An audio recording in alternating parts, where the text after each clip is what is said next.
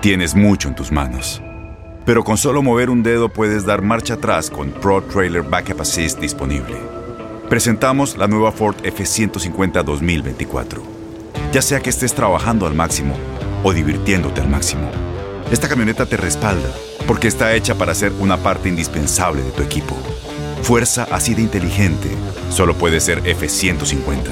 Construida con orgullo Ford. Fuerza Ford.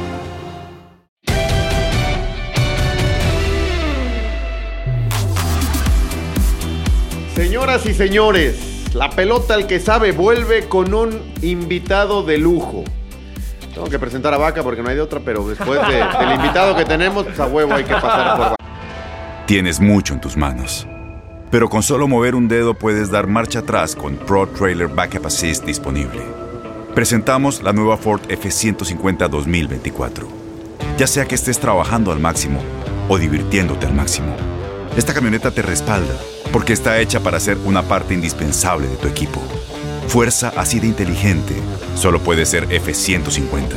Construida con orgullo Ford. Fuerza Ford. Vaca, ¿cómo estás? ¿Bien? ¿Qué pedo, Qué bueno, gracias. El invitado ahora. ¿Todo bien? Bien, todo bien. Sí, pues todo ¿Qué bien. chingados vas a querer hablar en vez de que hable el Por eso, por se eso. puso rojo. Todo bien, todo Se bien. puso rojo, Saludos a vaca. la gente, por cierto, que nos escucha. Preséntala tú, güey. Tú- No, tú- dale no, tú. me gusta cómo, cómo No, presentas a los Es que no, invitados. tú, tú eres del Real Madrid. Trrr, así. Tú eres del Real Madrid y del América, o sea que baste. No, que del América, güey. No tengo las patas O sea, chuecas, de cabrón. closet. Chivas. De closet, de closet. Madridista sí. ¿Tú a quién le vas en España? ¿Te vale Madrid? De Europa soy del United. Del United. Bueno. No existe, moreno. Este, el, el Bambam Zamorano está contento porque el Barça va a la Europa League. Ha descendido en Europa. Ha descendido en Europa No, el Barça. No, estoy contento. Sí, tengo estás tengo contento. grandes amigos de, de- de- del Barcelona. Oye, primero que todo. Si eh, eres buen madridista, debes placer estar, poder estar acá, poquito digo, ¿ah? contento, ¿Ah? poquito contento. Sí, a huevo, a huevo. Bam Bam, bienvenido, ¿eh? Ay, qué interesante va a estar esa Europa League, boludo. ¿Sabes qué? No, Qué ojete. pero, pero voy a ver a mi Sevilla. Yo también creo. No al Barça, a mi Sevilla. Sevilla, Dortmund, Porto, está buena la, la- la- no, la Europa increíble. League. Ahora, ni ahí el Barça es favorito, yo creo, ¿eh? Este Barça, yo creo que ni la Europa League gana, pero bueno. Pero Vayamos. los catalanes ya han asumido totalmente ese rol que tiene el Barcelona este año, ¿no? Sí, sí, sí. O sea- y por los siguientes dos años mínimo, ¿eh? ¿Dos años? Yo tanto. creo que dos Yo años. creo que no, no van a aguantar tanto. Agua- avan- ¿Aguantar a Xavi dos años? Ah, no, no, no, no. Yo me refiero O sea, al, al no protagonismo, Bamba. Ah, bueno, al no protagonismo sí, pero aguantar a Xavi Ah, sí, no. para un proyecto que lo trajeron largo, exitoso, no, no creo que lo aguanten tanto. Increíble lo que, lo que ha pasado con el Barça, porque antes del 2000 el equipo normalmente daba tumbos. No, Sí. no era un protagonista histórico en Europa. Se malacostumbró el aficionado en los últimos 15, ¿no? Sí, lo, lo que pasa también que de, de alguna manera el sustento eh, de lo que ha sido el, el Barcelona exitoso fue la Masía. Y, y recordemos que de alguna manera hubo un bloque ahí, Sí, una generación. una, una generación maravillosa que tuvo el Barcelona y después hubo un vacío, hubo un vacío grande en la Masía, en donde empezaron a traer jugadores de afuera, afuera, afuera y se encontraron con que se perdió la esencia de lo que es el Barcelona. Inclusive, no sé si ustedes están de acuerdo, pero se llegó a jugar de una forma que no era el Barcelona. Sí. O sea, no. Entonces, es lo que, como consecuencia de, de también de hacer las cosas mal desde arriba, de la Llega- administración, de todo. ¿Llegaste a hacerle goles al Barça, Bambam? Sí, es- soy el. Creo que en el Real Madrid soy el cuarto jugador eh, que más goles le ha hecho al Barcelona. Uf, ¿cuánto les hiciste? Yo le hice 12 goles. Oh, Entonces, ya en cuatro años, 12 goles es, eh, sí. son, son Qué bueno. goles, ¿no? Ojalá hubieran sido más.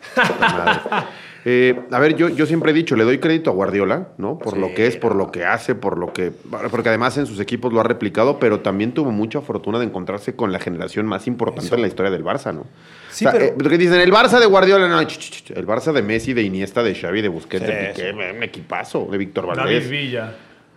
Sí, pero Ale, a ver, eh, ¿cuántos, ¿cuántos grandes equipos a nivel del mundo tienen buenas plantillas? Muchos. Sí, varios. Sí, después Pero- hay que hacerlos jugar, claro. Es que eso es, ese es un tema Pero si tienes una gran, gran, gran plantilla y después llegaba. Claro. eso, le doy crédito no- a Pep, pero dale- también entiendo que tenía. Y dale crédito prima. también a Luis Enrique.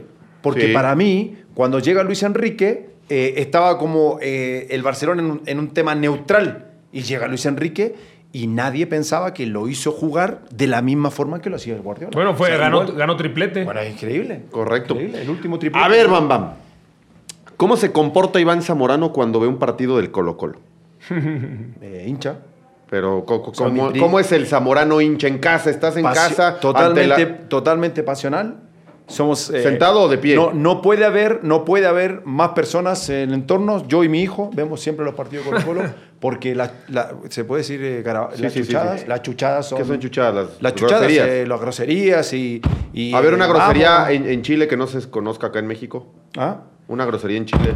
Quizás ya se saben ¿Se todas. saben todas? ¿No hay alguna particular de Chile?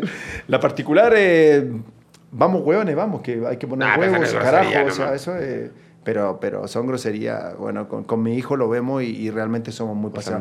Sobre todo lo hemos pasado mal, el año pasado estuvimos a punto de descender y este año perdimos el campeonato en el último partido. Oye, güey, ¿y alguna vez por algún coraje has roto algo de tu casa? Viendo un partido de fútbol, ya sea de Chile, Colo Colo, ¿algo? Muchas veces. ¿Sí? Algo que te Vaso, acuerdes? botella. Pero, pero que las aventaste sin querer o, o con todo dolo contra la no, pared. la- enojado. No, yo soy... Primero, eh, lo- me pasa solamente con, el, con, el- con Colo Colo, ¿ah? porque Colo Colo tiene que ver con, con mi infancia, tiene que ver con el recuerdo de mi papá, que ya no está, que me llevaba al estadio. Nos sentábamos, me acuerdo, en el estadio monumental de Colo Colo, no había asiento, nos sentábamos en, la, en el cemento, en la tierra. Te- era, era pequeñito, entonces yo creo que tiene que ver con eso. Y a mi hijo yo le transmití ese mismo, el amor por, por Colo Colo. Después, ahora, eh, esa pasión, tení que, o la sentí o no la sentí. Claro. Y yo cuando veo los partidos, soy un hincha más. O sea, Claro. soy, soy ese hincha, ¡ah! Me O sea, vuelvo, Oye, el Colo ¡ah! Colo, vuelvo hoy loco. Colo Colo te hace llorar. ¿Te lleva las lágrimas? Me ¿O hace no? llorar de, de pena y me hace llorar de alegría. A ver, ¿y por qué, por qué en el entorno no puede estar más que tu hijo? ¿Nadie más se puede acercar? ¿Nadie Es que, más lo puede ver? Por ejemplo, eh, en mi casa, mis hijas, eh, el fútbol no. O sea, sí le gusta, pero... Normal. eh, Pues Están ahí en la casa, pero no, se cuando sientan como tú. No se sientan con nosotros porque saben que va a quedar. ¿Invitar amigos prohibido? Amigo, cuando, cuando juega Chile, sí. Cuando juega Colo Colo, no. Cuando juega Chile, tenemos la misma pasión, pero somos un poquito más eh, recatados. ¿Cómo te pones si alguien se burla de ti, güey? O sea, si Colo Colo pierde la final y, y se burlan de ti. Bueno, muchas veces en el, el- el- el Twitter sirve o el Instagram sirve para de repente para que te burle. el, año, el año pasado que Colo Colo jugó un partido para mantenerse en primera división, me mandaban fotos de fantasmas con la B. y entonces, ¿Y te enojabas, y güey? claro que me enojaba, ¿cómo no me voy a enojar? A ver, acá estamos confirmando la teoría aquella que platicamos, Vaca, que un, un aficionado puede tener pues varios equipos en el mundo, pero nunca se va a apasionar tanto como el equipo de la infancia, como el equipo de tu Absolutamente. país. Porque yo puedo ser del Real Madrid Yo concuerdo o del contigo. United, pero Yo Chivas, contigo. puta, No, yo veo. lloraba de niño y aventaba cosas, me encerraba en el cuarto. Es, yo es concuerdo, mi con- equipo. yo concuerdo contigo. Colo Colo es, es un tema especial y después con mi hijo vemos partidos del Real Madrid, partidos del Sevilla, partidos del Inter, del San Galen, del América, que a lo mejor lo vemos con la misma pasión, pero, el, pero para nosotros lo Colo. Colo el Ah, no sentimiento es igual. distinto, porque Claro, tú eres hincha. Tú eres hincha desde chiquitito, desde pequeñito, entonces... Y está el recuerdo de mi viejo, que para mí eh, al final lo, lo más importante. A ver, platicaste que te llevaba al estadio. Cuéntanos una ida, una ida al estadio con tu padre. ¿Cómo? Una ida al estadio era, eh, nos íbamos muy temprano porque vivíamos muy lejos del estadio. Mi mamá nos hacía eh, sándwiches, para, porque mi mamá, lo único que, que, que decía mi mamá, que no compráramos eh, sándwich en el estadio, porque nos podíamos contagiar de algo. De hecho, eh, los sándwiches que nos hacía la, la mamá un día, me los comí antes de empezar el partido. Y después en el entretiempo no, tenía, no teníamos para comer y yo le dije, papá, ¿me podéis comprar un sándwich? Y dijo, no, la- tu mamá dijo que no, que comiéramos sándwiches. No, es que tengo hambre, tengo... Me compró uno Te y me dio tifo. No, ma. Me tuve que poner una inyección eh, todos los días durante tres meses. Todos saben las mamás. Lo que confirmamos Tenía es que las años. mamás siempre tienen la razón. Siempre, Y güey. uno se encabrona porque dice, no, ni madres. Y terminan teniendo la razón. después me quería matar. Oye, mamá, eh, ¿tu papá alcanzó a verte de jugar con Colo No, Colo?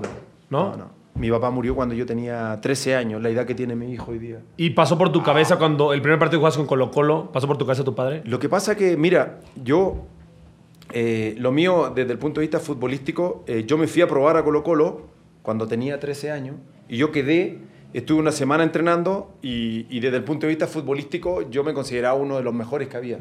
Después de una semana se acerca un entrenador y me dice, ¿sabes qué? Tienes muchas condiciones, pero eres muy flaco y muy chico. Entonces vuelve el próximo año eh, y dile a tu mamá que te dé más cazuela, que era un plato típico que a mí me gusta muchísimo. Me lo tomé muy en serio eso. y, pero después, eh, cuando me fui a mi casa, tenía dos posibilidades, o rendirme, porque al final te están diciendo que por, no, no por condiciones, sino que por chico Claro. flaco, o seguir, seguir en el barrio e intentar buscar otra oportunidad. Hasta que a los seis meses llegó la filial en mi barrio de Cobresal, en eh, que, que estaba en el norte de Chile. Y un señor me vio y me dijo, tenéis condiciones, queremos que juegues en la filial de Cobresal aquí en Santiago. Y, y ahí, ahí murió mi papá, eh, ya me faltaba ese compañero, tuve sol, mi mamá siempre me apoyó. Entonces lo mío fue súper... eh, como súper ascendente. Yo debuté con 17 años en Cobresal, a los 20 estaba jugando en el extranjero, a los 25 estaba en el Real Madrid y así sucesivamente. A los 19 estaba en la selección. Entonces, ¿qué es lo que pasó? Yo toda esa, es- es- esa, esa vida futbolística siempre tenía presente de terminar mi carrera en Colo Colo, por mi papá. Entonces, cuando llega la oportunidad de venir a la América, yo digo, voy a jugar dos años en América y después voy a ir a terminar mi carrera en Chile. Entonces, cuando llego a Chile o cuando, cuando yo empiezo a hablar con Colo Colo, Colo Colo estaba en la quiebra y había un síndico. Tú te acercaste con Colo Colo, tú querías cumplir no, ese sueño, ¿o no? Yo quería cumplir ese sueño y el sueño de mi papá antes de morir. Y tú tocaste la puerta. ¿o? Yo toqué la puerta, llamé al síndico y le dije, síndico, yo sé que están en la quiebra, No yo voy a jugar a Colo Colo y, y juego gratis. Ah, Seis qué meses. chingón. güey. Porque yo quería terminar así. Y el síndico me dijo, sí, voy a hablar con Jaime Pizarro, me acuerdo que era el técnico, el campeón de, de, de Colo Colo en la Copa Libertadores. Y dice, sí, queremos. Y me fui a jugar a Colo Colo, estuve seis meses gratis. Y en esa conferencia de prensa, Menos mal que es un tipo inteligente, porque otros dicen, no, no entras en planes. No, encajas en el estilo. Y en ya sabes conf- que hay cada claro, mamón. y en esa conferencia de prensa, eh, el- en mi presentación, yo vi a mi papá. O sea, yo vi a mi papá. A lo lejos, bueno, había un montón de gentes y, yo a lo lejos yo vi a mi papá. Y en ese debut que yo tuve con Colo Colo... ¿No lloraste en esa conferencia? Sí, lloré, lloré.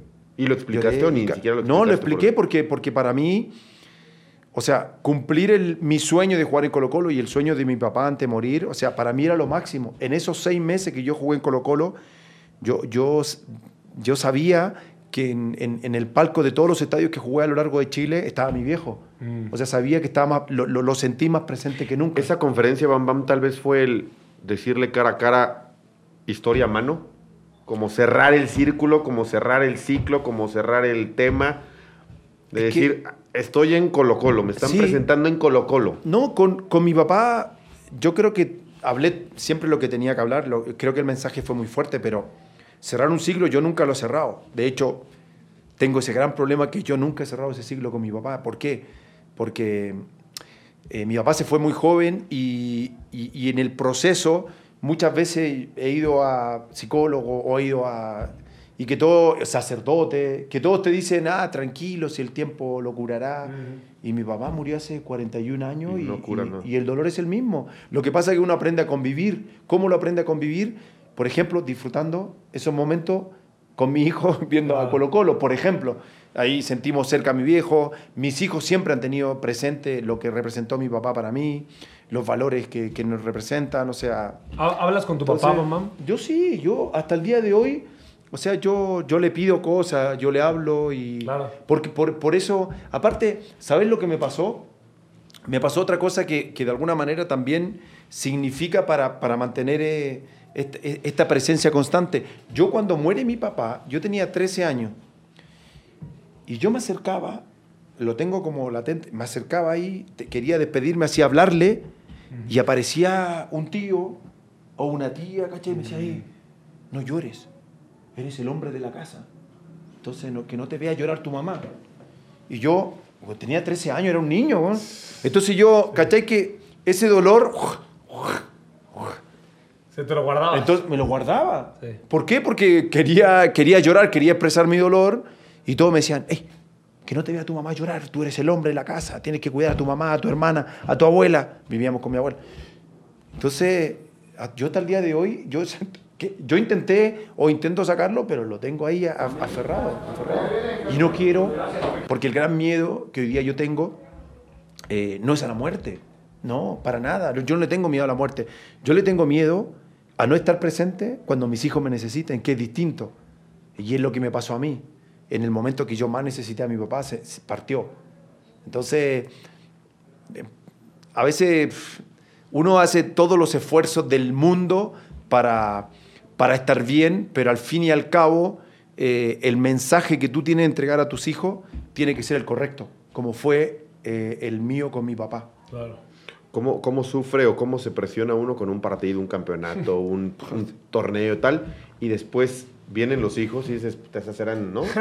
Era cualquier cosa. Cualquier cosa contra la presión de este, sacar adelante a un hijo. ¿Qué edad tienen tus hijos? Ah, 13, eh, el Iván, eh, 15, Mía Pascale, y 23. 13, eh, justo. ve- Mi, mi mujer, cuando, cuando yo la conocí, ya tenía una hija soltera. Cinco años tenía, seis años. Hoy día la Blue tiene 23, 24, una, una profesional, ingeniera, ingeniera comercial. Una rubia de un metro setenta y cuatro, preciosa, vive sola en Miami Beach. Ya trabaja ahí en Estados Unidos. Y los otros, bien con nosotros. Mía Pascale tiene 15 y Iván Bambino, el Bambino pequeño, tiene 13. Subes videos a veces que ven jugando fútbol, ¿no? ¿Ah? Es delantero él, ¿no? Sí, sí, delantero, sí. Sí, aparte físicamente se parece mucho a mí. Sí, sí. Tu hija rubia, unos 70, la describiste para que dejes los 74. datos ahí para la gente que, No, te digo yo, no, lo que quiere escribir.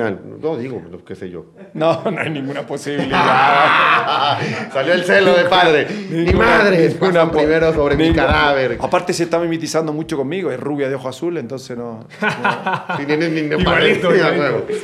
A huevo. Este, qué, qué buena historia y, y gracias por abrirte. sí, qué chingón. este, Bam Bam, yo no conocía todas esas historias y, y me imagino el, el golpe que fue y que sigue siendo, ¿no? El, el padre y además cuando es el que nos encauzó y nos llevó a esta pasión del fútbol y nos seguimos dedicando a eso, cada fin de semana lo debes de ver. Ojalá estuviera, ojalá viera esto, ojalá viera lo Sí, otro. sí, carajo. verdad. No, yo, yo siempre he dicho que en los momentos que, que he tenido eh, a nivel profesional y a nivel personal, siempre ha estado mi viejo. Ha estado ahí acompañándome, aconsejándome, tirándome una luz de arriba y, y aconsejándome qué camino tomar. Siempre ha estado ahí. Pues lo he hecho bien, ¿eh? Lo he hecho bien hasta acá. A ver, lo del Madrid. Cuando vas al Madrid, eh, tengo entendido que empieza mal la situación. ¿O no? Empieza ahí con... No, no, empieza con- fantástico. Lo que pasa es que llegó después de Hugo Sánchez. Entonces, la responsabilidad era, era enorme. ¿no? Con directivos bien, con compañeros bien. Espectacular, siempre bien. Y yo no, o sea, yo quería hacerme mi propio camino, entonces eh, empezaron todos a que yo era el sucesor de Hugo Sánchez y, en realidad yo no era el sucesor de nadie, yo simplemente era Iván Zamorano y, y quería hacer mi propio camino. Sabía que iba a ser difícil por lo que había representado Hugo, eh, como uno lo admira, ídolo, eh, latinoamericano. Entonces, pero hice mi propio camino y los primeros años, el primer año yo hice más goles que el primer año de Hugo en, en el Real Madrid, entonces me metí a la gente al tiro en el bolsillo. El segundo año no fue tan bueno, no fue tan bueno porque al fin y al cabo estabas en el Madrid y, y siempre hay momentos buenos, momentos malos, momentos regulares. Y, y- el segundo, el primer año yo hice 27 goles y el segundo año hice 15, 16, entonces no fueron... Y, y ahí llega Valdano el tercer año y me dice, ¿sabes qué?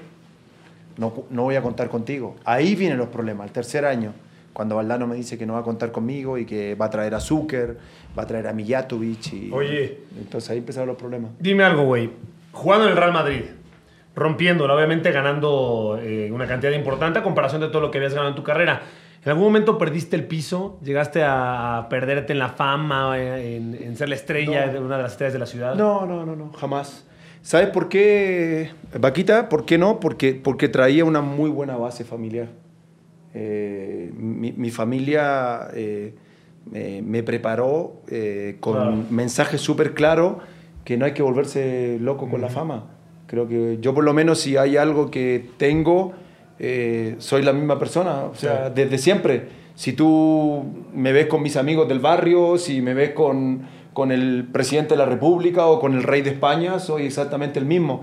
O sea, no, no, no, no cambio. ¿Por qué? Porque eso tiene que ver con una, con una buena base familiar, una buena base valórica, en donde de alguna manera no hay ninguna posibilidad de tener estos contrastes Claro. de, y, y- y si algo he hecho bien ha sido mantener un, un equilibrio, sea la- cuando las cosas van bien, sea cuando van mal, mantener un equilibrio en mi vida profesional y en mi vida también personal. Claro. Porque uno también, en, el- en la profesional, también yo he tenido fracaso, en el personal también he tenido fracaso, pero afortunadamente he sabido resguardar bien eh, eh, ese sentido todo.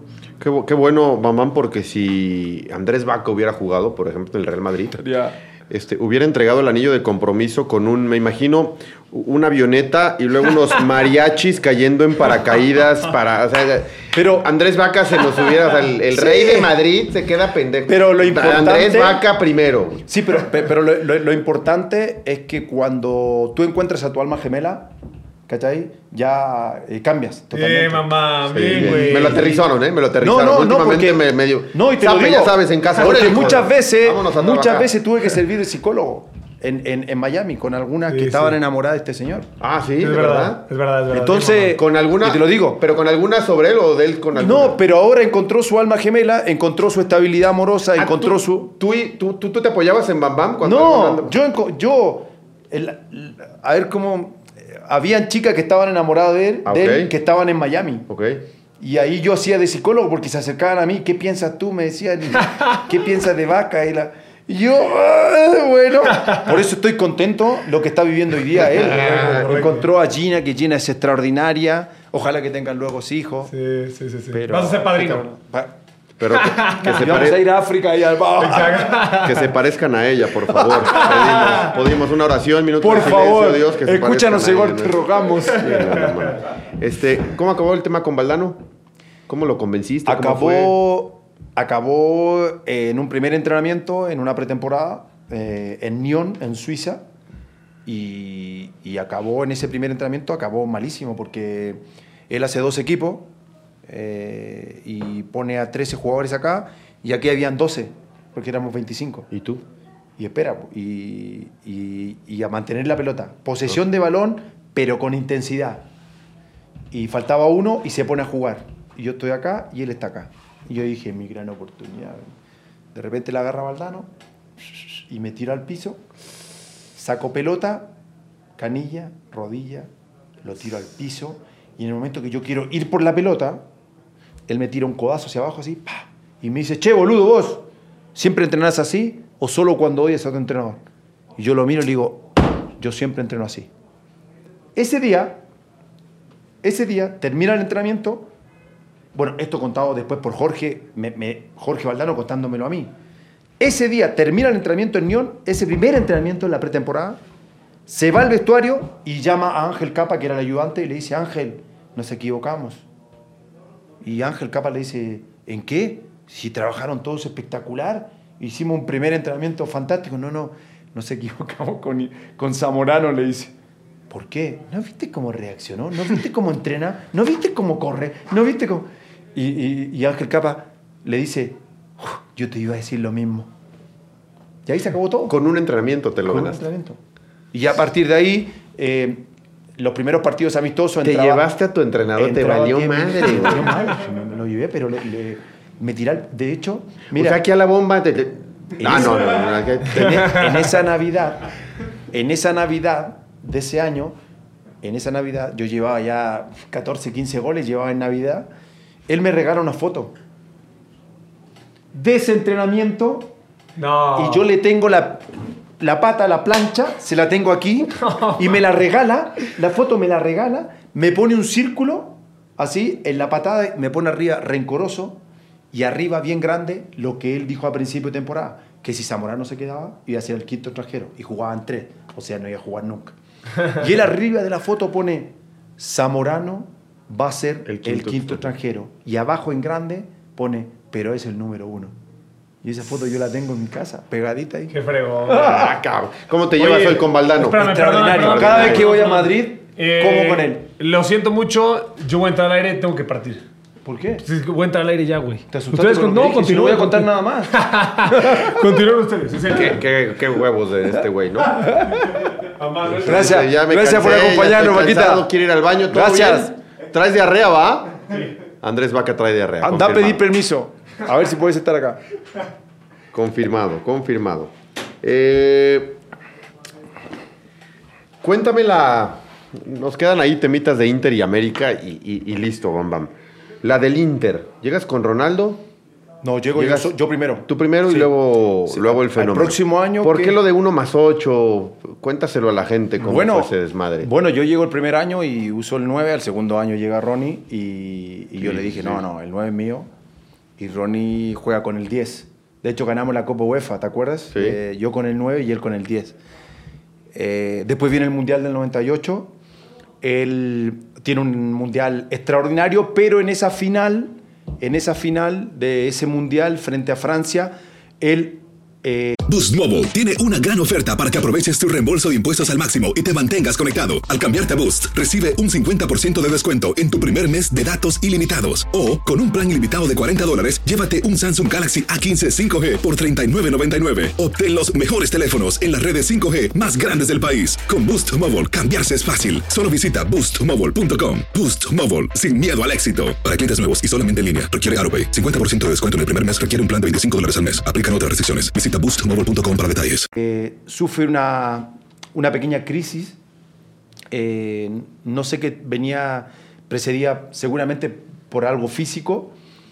Y me llama, pierde, pierde la final y me llama Sandro Mazzola, que era el director deportivo, y me dice, Iván, eh, Ronnie está muy bajoneado, eh, ¿qué tal? Cuando venga le damos el 9. Y yo le dije, sí, sí, perfecto, no, no hay problema. Y me dice, puedes usar, mira, estos son los números que tienes. Si querés puedes eh, usar el 29, el 18, que, que entre los dos suman 9. Y cuando él me dice que suman 9, yo le digo, ya, pero yo puedo usar un signo más. ¿Puedo? Y me dice, no, eso no se puede, salvo que hables con el presidente. Entonces llamo al presidente y le digo, presi, Le voy a poner un más. le voy a poner un signo más. Voy a jugar con la 18 y le voy a poner un signo más. Y me dice, ¿estás loco? Eso no se puede hacer. Sí, pero usted es el presidente de Inter de Milán, pida permiso a la federación yo lo voy a hacer. Era Moratti, Moratti pidió permiso, me dieron permiso y esos primeros cuatro partidos, cinco partidos de esa temporada, yo jugué con la 18 y yo mismo con los utileros cortábamos eh, la tela blanca y le poníamos un signo Qué más. grande. Y al sexto partido ya llegó la camiseta hecha. Ya de la hecho, marca. ya bien. ¿Tienes alguna camiseta guardada con Sí, el 1 la más tengo, 8? La tengo en, el- en- en mi museo de la casa. Tengo la, la camiseta. sí. Esa debe tener historias. En ese museo, ¿cuáles camisetas hay? Que Tengo todas las- todas las camisetas que jugué. Pero todas, tuyas. ¿Y mías. de rivales alguna o Y no? de rivales tengo alrededor de 250 más y o alguna menos. que digas, puta, esta, esta vale oro. Mira. O sea, el día que te quedes pobre, que digas, puta, Tengo que la de esto, Zidane. ¿Zidane de cuál? De la, la que jugamos en Chile, eh, mi último partido por la selección, que jugamos frente a Francia, campeón del mundo. ¿No te quedaste tú esa? Sí me la tengo, pero, pero la cambié en el primer tiempo con Zidane. Ah, ok, ok. Entonces, tengo, tengo la de Ronaldo, la del Mundial del 98. Tengo la de Baggio del Mundial del 98. Tengo la de despedida de Palermo, la 9 de Boca que usó Palermo firmada por él. Tengo la de Pelé, que me la regaló en una, en una especie de, de actividad de liderazgo que hicimos juntos. Me regaló la camiseta 10 de Brasil, firmada por él.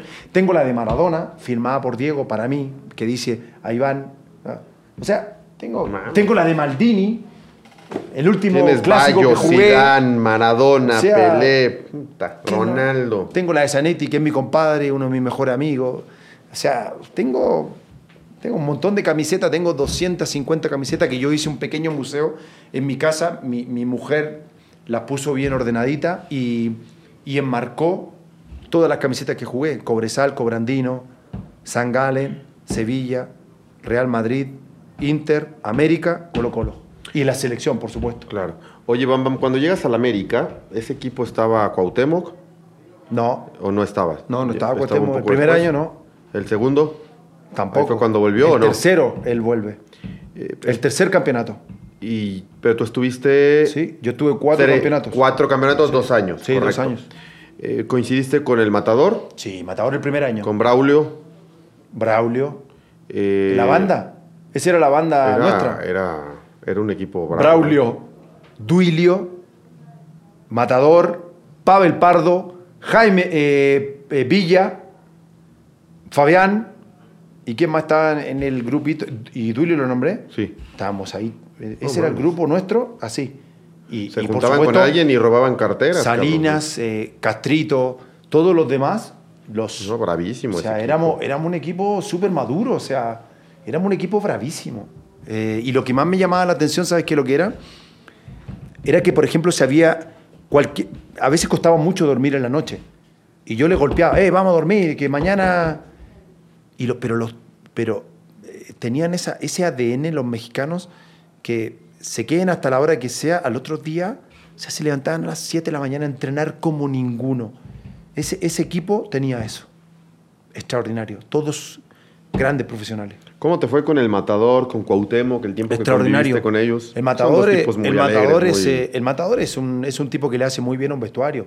Es un tipo muy alegre, es un tipo que, que trabaja bien. eh, se está riendo todo el día con sus, con sus tallas, con sus bromas. Eh, es extraordinario. Eh, y Cuauhtémoc tenía su, su manera, eh, tenía su manera de ser. eh, era campeón del mundo del Arbure, le llaman Arbure. Y al principio yo tuve un poco problema El albur. con el arbur, con él, porque al final Ah, te- a mí no... te agarró de su Sí, me pendejo. agarró, y entonces... pero, pero es un tipazo. Eh, Cuauhtémoc es un tipazo. Y después, o sea, yo veía la calidad que tenía como jugador y era, era extraordinario. Los entrenamientos, lo que hacía, o sea, era, era, era fabuloso. Yo, lo, yo por lo menos, yo lo disfruté O muchísimo. sea, tenía nivel para triunfar en Europa. Absolutamente. Digo, o sea, si, tal, no se, si no se lesiona en el Valladolid, o sea, el tipo hubiera sido o, o hubiera tenido la posibilidad de jugar a un equipo mucho más grande. Además, el tipo tenía potencia, tenía velocidad, tenía arranque. No, tenía- pero sobre todas las cosas, la técnica que tenía, o sea, el tipo nos quedamos, nos quedamos eh, después de entrenamiento a lo mejor a esos concursos que le gustaba hacer, ponía una pelota en el arco, lo ganaba todo, porque decía, pum, allá va, allá, le pegaba al palo. O sea, Oye, vamos, no creo que en algún momento de tu carrera dijiste, ah, quiero ir a la América. En algún momento vino ese, ¿cómo surgió el venir a la América? Yo, yo O sea, llegué cuando estabas en Chile, en Colo Colo, Sí. de niño, no creo que dijeras, Yo- ah, quiero ir a la América. Yo ¿no? llegué a la América Madrid. eh, por, por Fabián, por Fabián está ahí, mi compadre. Porque yo no, yo no conocía el fútbol mexicano, o sea, había, sabía que acá estaba, había triunfado Reynoso, Roberto Hoch, Miguel Ángel Calboa, Pata Bendita, todos los que habían pasado, me acuerdo, me acuerdo que lo que, lo que me acordé cuando estaba esa posibilidad de América, también no- yo veía el Chavo del 8 y ahí el Chavo decía gol de Borja y que yo sabía que Borja había jugado en América. Entonces, pero, pero llegué por Fabián porque yo, yo estaba pasando un momento un poco complicado en el Inter. Estaba perdiendo como, como la motivación en, en el equipo. eh, y justo me llama Fabián, que somos compadres, soy, soy el padrino de su hija, de Renata. Y me llama y me dice, ¿qué onda? ¿Que no estáis jugando? Y yo le digo, no, estoy entrando. Algunos, ah, necesitáis un cambio. Ven- me dice, vente para acá, sí, vente para acá. Me dice. Más de broma que de en serio. Me lo dice en broma. O sea, él te dice, vente para acá y me dice en broma. Sí, sí, sí, sí. Pasaron dos semanas y hablamos y le digo, Fabián, ¿sabes qué? No, no creo que vaya a seguir en el Inter. Eh, porque no estoy contento. Eh, había pasado, me acuerdo, un clásico Inter-Milan y, y me tuvo calentando 50 minutos y no me, no me entró y, y tuve una discusión Ah, con él en en el vestuario, con el técnico, entonces ya estaba. Entonces le digo a Fabián, oye, ¿qué? Eh, Y dice, ¿sí? No, yo pregunto acá. Y me llama al otro día y me dice, sí, sí, te quieren, te quieren, pero tienes que venir eh, libre. Y a mí me quedan seis meses de contrato en el, en el Inter. Y ahí empezó esa posibilidad eh, de que yo saliera libre en diciembre del Inter eh, y Moratti no me dejaba. Y en ese intento en donde salieron muchos rumores que yo tenía ofertas de Japón, de Emirato Árabe, de Estados Unidos para ir a jugar, nunca salió lo de América, porque yo lo mantenía en silencio. Y hasta que Moratti vio que estaba que no estaba bien y me dio esa posibilidad porque él me quiere mucho y sabía de, de lo que yo había entregado al club. Me dice, listo, en diciembre ándate, yo te regalo los seis meses, esos seis meses que quedan, te dejo libre y te vas donde tú quieras.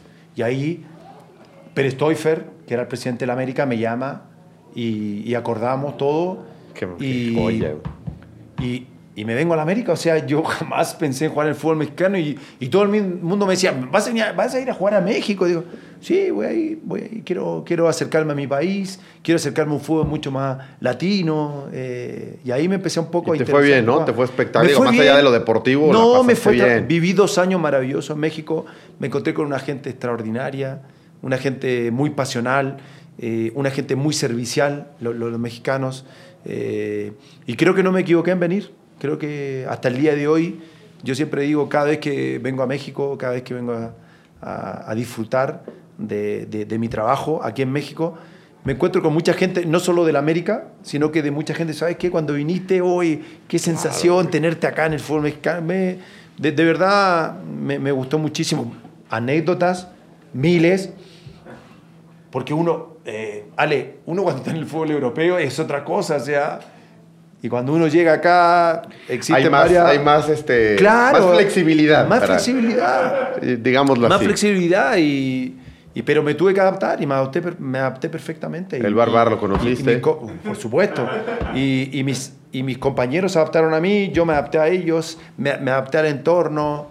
eh, pude hacer buenos amigos hasta el día de hoy. Pavel, Duilio, eh, todos los que de alguna El manera... dueño del Barbar. Eh, Fabián, bueno, bueno.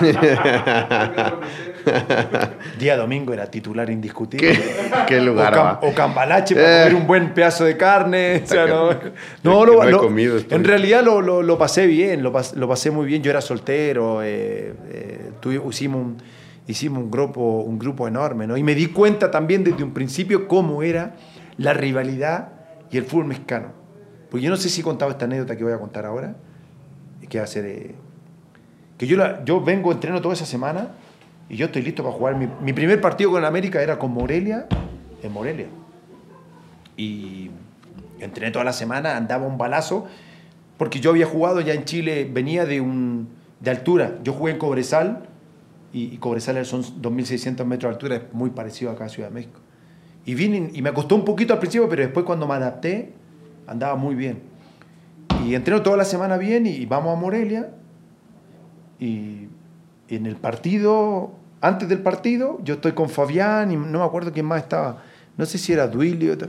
Y viene Pérez Toifer y me agarra y me dice, ven. Y me dice, hoy día no, No vas, a- hoy día no vas a jugar.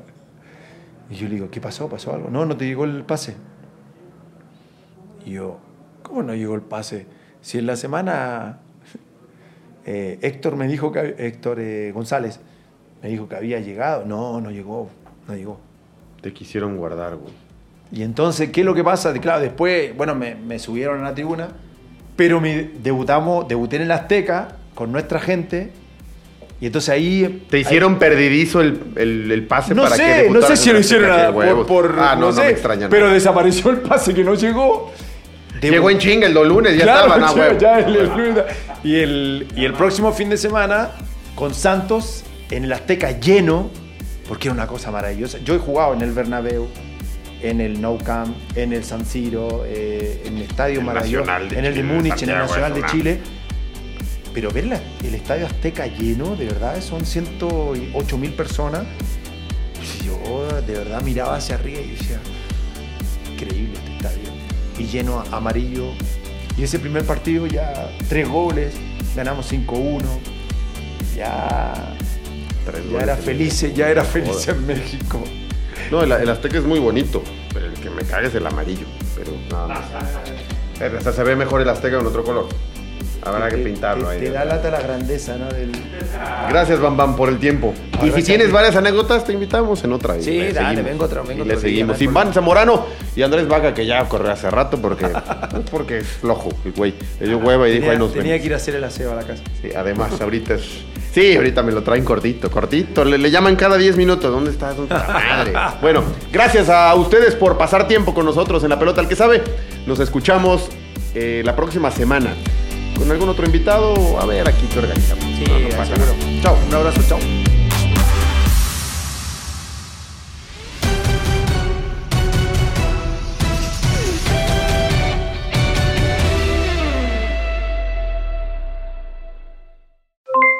Aloha mamá, ¿dónde andas? Seguro de compras. Tengo mucho que contarte. Hawái es increíble. He estado de un lado a otro con mi unidad. Todos son súper talentosos.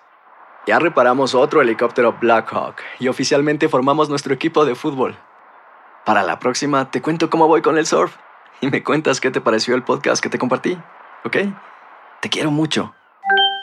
Be All You Can Be, visitando goarmy.com diagonal español.